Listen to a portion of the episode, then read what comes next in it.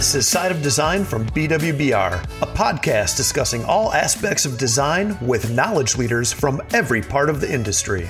Hello, welcome to this episode of Side of Design from BWBR. I'm Matt Gerstner, your host for this episode. Today, we're so excited to recognize the achievements and talent of the recipients of BWBR's second annual Equity Scholarships. Each award is designed to support equity in the built environment by providing a $1,000 prize to a student of architecture, interior design, or graphic design.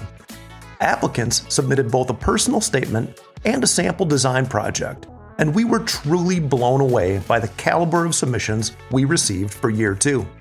The Scholarship for Gender Equity in Design is awarded to a woman, gender nonconforming, or trans applicant studying architecture, interior design, or graphic design. This year's Scholarship for Gender Equity in Design recipient is Siley Bogley, who is pursuing a Master of Science in Architecture at the Illinois Institute of Technology. Siley's application centered on the idea of reconditioning Dharavi, an area of Mumbai that is frequently characterized as one of the world's largest slums. Siley envisions incremental development of Dharavi, addressing critical needs while acknowledging the humanity, economic potential, and social and cultural vibrancy that exists there today. The Scholarship for Diversity and Inclusion in Design is offered to a BIPOC student in graphics, interior design, or architecture. This year's Scholarship for Diversity and Inclusion in Design winner is Nicole Niava, who is pursuing a Master of Architecture at Yale University. Nicole's application centers on biophilic diversity and the belief that the built environment can transform one's life trajectory. Nicole's project establishes sustainability standards by introducing timber as the primary building material for affordable housing development in Queens, New York. Welcome, Siley and Nicole. Hello. Hi, everyone. Hello, everyone. Thank you both so much for joining us today. We're thrilled to have you on the show. Now, before we get into the projects that you submitted for the scholarship, we're hoping that you could each tell us, you know, just a little bit about your background and why you wanted to go into design. Siley, why don't you get us started? Uh, my name is Siley Bogle, and as Matt mentioned, I'm grateful to be the winner of this year's BWBR scholarship for gender equity in design. A little bit about myself. I'm currently pursuing a Master of Science in Architecture degree from the Illinois Institute of Technology in Chicago. I did my five-year BA from University of Mumbai back in India, and I graduated in 2017. Post that, I worked as a licensed architect for four years over there before starting my journey as master's. I have a passion for uh, contributing positively towards the community just as much as I do for buildings. As architects, we create functional buildings for society to be to use based on varying needs and desires. Understanding our clients and the community is imperative and ultimately fuels my passion for this field. I strongly feel it's a worthwhile career that can make a significant and visible impact on our surroundings, people, life, society as a whole, because the role is constantly evolving and changing.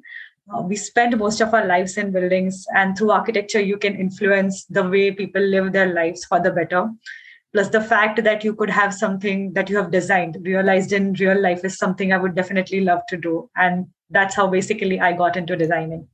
You know, it's so true. We do spend so much of our lives inside the built environment. And as people in this field, to see our projects come to life is truly so rewarding. And Nicole, could you tell us a little bit about your background as well and what brought you into the design field? Yeah, absolutely. Uh, so my name is Nicole Niava, and I'm a current graduate student at the Yale School of Architecture in New Haven, Connecticut. So prior to that, I did an undergraduate degree at the Savannah College of Art and Design, also in architecture, and went on um, into working um, in the field at Gensler for two years. Uh, so I knew pretty early on that I wanted to do architecture. As a kid, I was always fascinated by the aesthetic of houses in my neighborhood. Um, it was a time when the architecture study in Abidjan, Cote d'Ivoire, where I'm from, was transitioning from the French colonialism side to the postmodernist. And um, we started to see like more contemporary style, a lot of minimalist design. I was always really attracted to that. So that's why uh, I started looking into a career in interior design and architecture Through traveling in China, Europe, here in the United States, I kind of learned that architecture is so much more than aesthetic and can really be a tool to shift uh, um, to shift the trajectory of communities um, to their daily life and to the built environment. You bring up a great point that architecture does have that ability to shape people's lives. Uh, the built environment does influence us in our day to day activity. So, thinking about how architecture can influence people, what do each of you see as the role of design in an equitable built environment? I believe that architects have specialized knowledge and the power to influence socio-economic and quality of life, life aspects for countless populations outside the confines of our projects. We have the freedom to choose how to use our training and experience, how to involve others in design process, and how to challenge our project teams, business, business partners, and the industry history also shows that we have more power than many of us are aware of or we acknowledge. As citizens and designers it is in our best interests to design environments that meets everyone's requirements. Uh, there are several chances to influence fair outcomes during each stage of project design. A project is more likely to be responsive to local needs and aspirations if it allocates time and money for genuine community involvement, uh, organizational partnerships, extensive stakeholder input, and outcome measurement early equitable goal setting and participation of community stakeholders in goal development links local vision within the projects and puts it in a position to become a valuable community asset. And that's how i see the role of design in an equitable built environment. You know thinking about the greater community it's really so important in so many ways to the success of so many projects you know really any project. And nicole what do you think the role of design is in an equitable built environment? I firmly believe that the built environment can transform one's life trajectory, as I mentioned before. So, providing access to beautiful spaces designed with pure intentions can encourage more significant outcome in our society. So, designing for diversity and inclusion truly matters, and having a wide variety of perspective at the table will allow us to achieve this. You know, I love your belief that the built environment can change a life trajectory. I think that is just a fascinating concept. So I'm hoping that you could both just tell us a little bit more about the projects that you submitted for the scholarship and how equity is central to your project's conception. Before I dive into the project, uh, I do believe that equitable architecture focuses on developing equitable and affordable housing, safe and secure neighborhoods, and hospitable public areas. I think that planning for equity also entails prioritizing people. Uh, learning about the people we are designing for is the first step in creating equitable architecture. Our first step as designers is to comprehend communities as they are, because everything we do is influenced by it. And having said that, the design project which I submitted for the scholarship deals with one such community known as Dharavi, uh, which is in Mumbai, uh, in India. It is an economically prosperous and socially active informal uh, town, and it's considered to be one of the world's largest slums. However, there, there are problems associated with space and sanitation in this area. Uh, it is made up of 85 separate groups with a strong feeling of belonging and high expectations for st- stability and improved economic position and living standards. It is also clear that these folks are capable of building and enhancing their shelter if they have the resources to do so.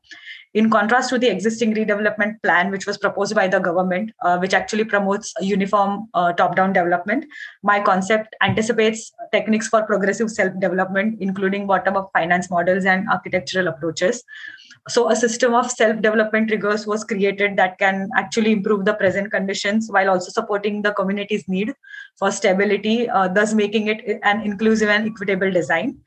The concept is to have participatory planning uh, community participation government participation incremental development bottom up top down integration to make this design very fair the first step in comprehending the internal and external forces acting on the development process is discovering and unraveling the relationship between all the stakeholders which are involved in this situation.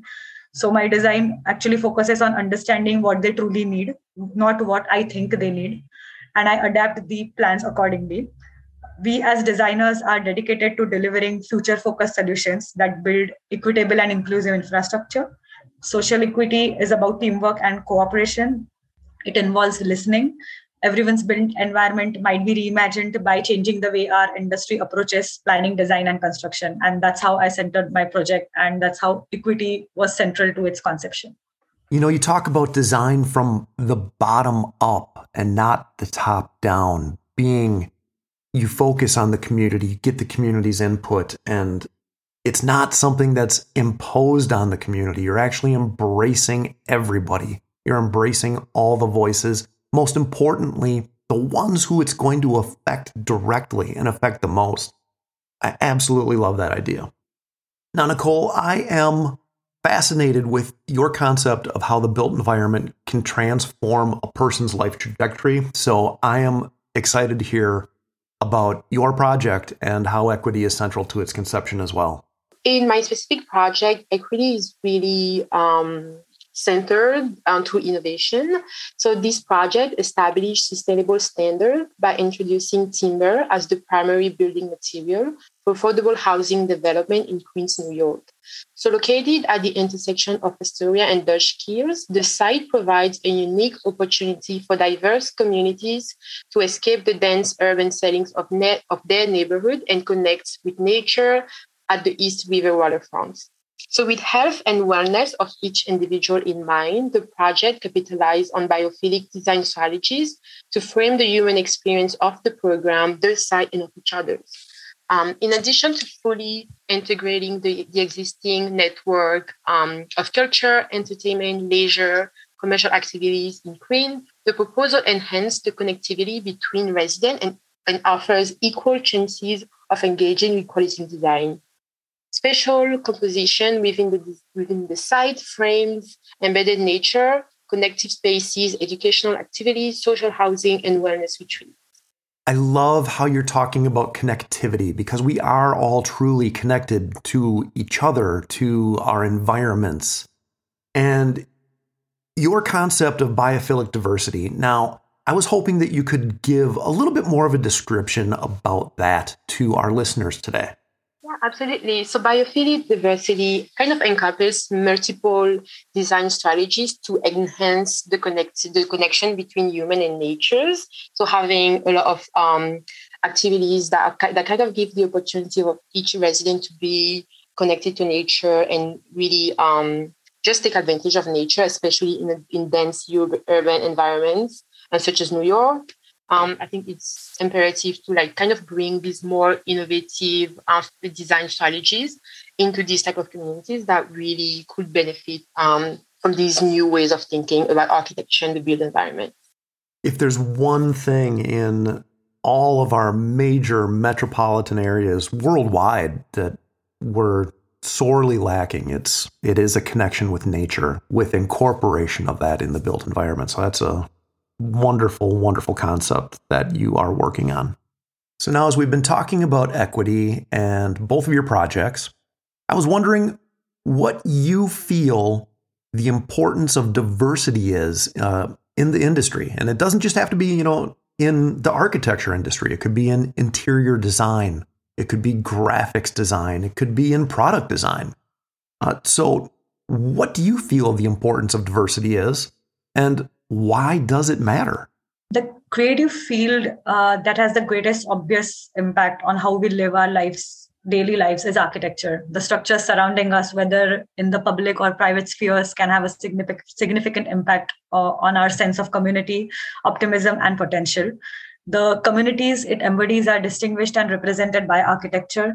At its best, it has the potential to be extremely important in social franchising an urban environment that interacts, speaks to, and comprehends to our, our, various societies is highly advantageous. Buildings are made by people, and if we want our architecture to accurately reflect the diversities of our cities, it is crucial that the people who make them are diverse a dramatic outcome can be achieved by shedding light on the subject, just like with uh, any good design.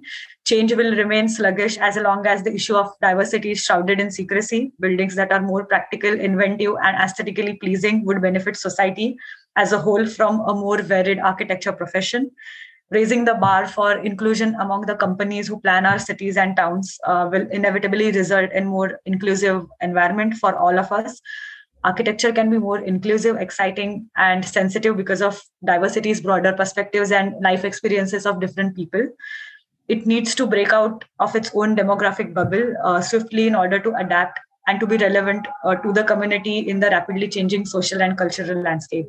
And I also feel that the profess- profession also suffers uh, uh from a lack of cultural variety uh, there is a significant divide in how the various socio-economic segments of society sees this profession, which has long been characterized as elite. Uh, personal ex- experiences frequently allows architects to see things differently and help them build their design sensi- sensibility. Uh, people from these communities serve as the representatives of many communities, and to bring these beneficial changes, uh, they must integrate themselves into the system. Uh, so leaving the social social component aside, it has never been more important to dispel the widespread misconception that architecture is the sole preserve of the wealthy. It should undoubtedly embrace the transformation and realize its ability to influence a positive change in society at a time when there is widespread demonstrations and discussions about providing equal chances for people at all the levels. So, to me, diversity is imperative in design teams and also architectural or design discourse in general it truly matters as it brings a different perspective, more nuances in the narrative we are taught as designer and kind of project back onto the world. And diversity, most importantly, represent voices that are often unheard in communities in the design process. Um, so to me, it's extremely important and it should be encouraged in like all fields, all creative fields um, that ends up eventually affecting everyday life. You know, as you both were talking and describing inclusivity and describing the diversity that is required to truly get everybody's voices heard, it just made me think of projects that maybe don't function quite the way they should. And when you take the time to analyze why things aren't functioning the way they should, almost always comes down to the fact that not all the voices were heard maybe not all the people that needed to be heard were at the table. So I couldn't agree with you more that diversity and making sure people are heard is so important to the design and functionality and in the end the success of so many things. Now from your perspectives, you're both students in the architecture and design field and you've been on your career paths for a while now, but you're still new to the industry. So, what changes do you think you'd like to see in architecture and design? There are quite a few changes which I would like to see in the profession of architecture and design to make it more equitable. I myself come from a developing country and I can see that there are a lot of issues in that. So I believe rethinking our definition of home can impact social equity. Uh, since housing makes up most of our built environment, like for example, renovating residential areas is a potent means of enhancing both personal and community well-being. Uh, and we um, we must employ like architectural design to create more equitable means of coexisting. One reason for the current housing issue is the mismatch between the housing that is accessible and the ways that we actually live. For architects, architects and interior designers, this divergence uh, between building and society offers chance to reinvent cities and housing uh, more equitable housing solutions may result from understanding what home genuinely means to many people.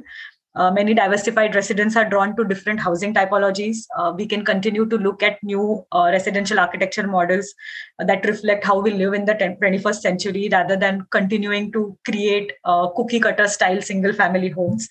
Uh, diverse housing options can guarantee cities vitality by providing homes for peoples of different socio-economic statuses, cultural uh, backgrounds, and household types. And one more change uh, that I would like to see is that of architectural firms building broad and representative teams. A reevaluation of the partners and the competencies of the project team is necessary to achieve these equitable results a company can maybe perhaps create a more diverse team from inside by examining internal hiring practices and reconsidering what is valuable for the project. Uh, smaller businesses can create more integrated teams by working with larger businesses, particularly those which are located close to the project area, or by recruiting company advocates. So this method can be more effective in businesses where with more workers from which uh, we are able to form teams which are more diverse you know, there's been a common theme throughout the entire conversation so far today, and that's diversity. It seems the more diversity we embrace within the architecture and engineering field, or within society as a whole, it benefits everybody. It doesn't just benefit a few, it truly benefits everybody because everybody can come together then. And Nicole, what are your thoughts on changes for the architecture and design field? I would love to see more diversity in classrooms in the curriculum of architecture schools, in design studios, but especially in design and architecture theories that are being taught. I think that this will truly encourage more diversity in also the discourse that we have um, in the academic field. Um, so in the industry, I would love to see more diversity, as I mentioned, in design teams, um, in management positions to ensure that these voices are being heard and considered in the design solutions. Um, I would also love to see wages that are more reflective of the current economic atmosphere for better talent retention, especially for those with that comes to, to challenges background and that are looking for to break into this specific industry. I love how you brought it right back to school. Yeah. Because where do all the people in our industry come from? They have to start in school, don't they? Exactly. I love that. I think supporting that and embracing that more so in school, making it more accessible for more people will only improve our industry and lift more people up and lift our projects up. Just seeing the same architecture theories being taught for like so many years and like not having a new and more diverse perspective as the world is evolving is quite um, disappointing. And you, you truly feels like there's only one side of architecture that is being taught, and there's not a lot of space um, for contradiction or like other perspectives around the world. I definitely appreciate that, and I think that is something that could improve us all. So before we wrap things up, you've both been in school for a while now. You're both getting close to graduation, right? Yep. You'll be wrapping up school here soon, hopefully. Yes. All right. What are your respective plans for the future? So, for me, my long term goal is to help shape uh, the built environment through creation of beautiful functional architecture, communication of good ideas, and development of sensible policy. I strongly believe that my core interest also lies in the sustainability of built spaces and the ways in which technology combined with design can promote energy efficiency of buildings. So I'm hoping to get an advanced understanding of key issues related to sustainable design. I would and I would like to continue my research and work in this segment.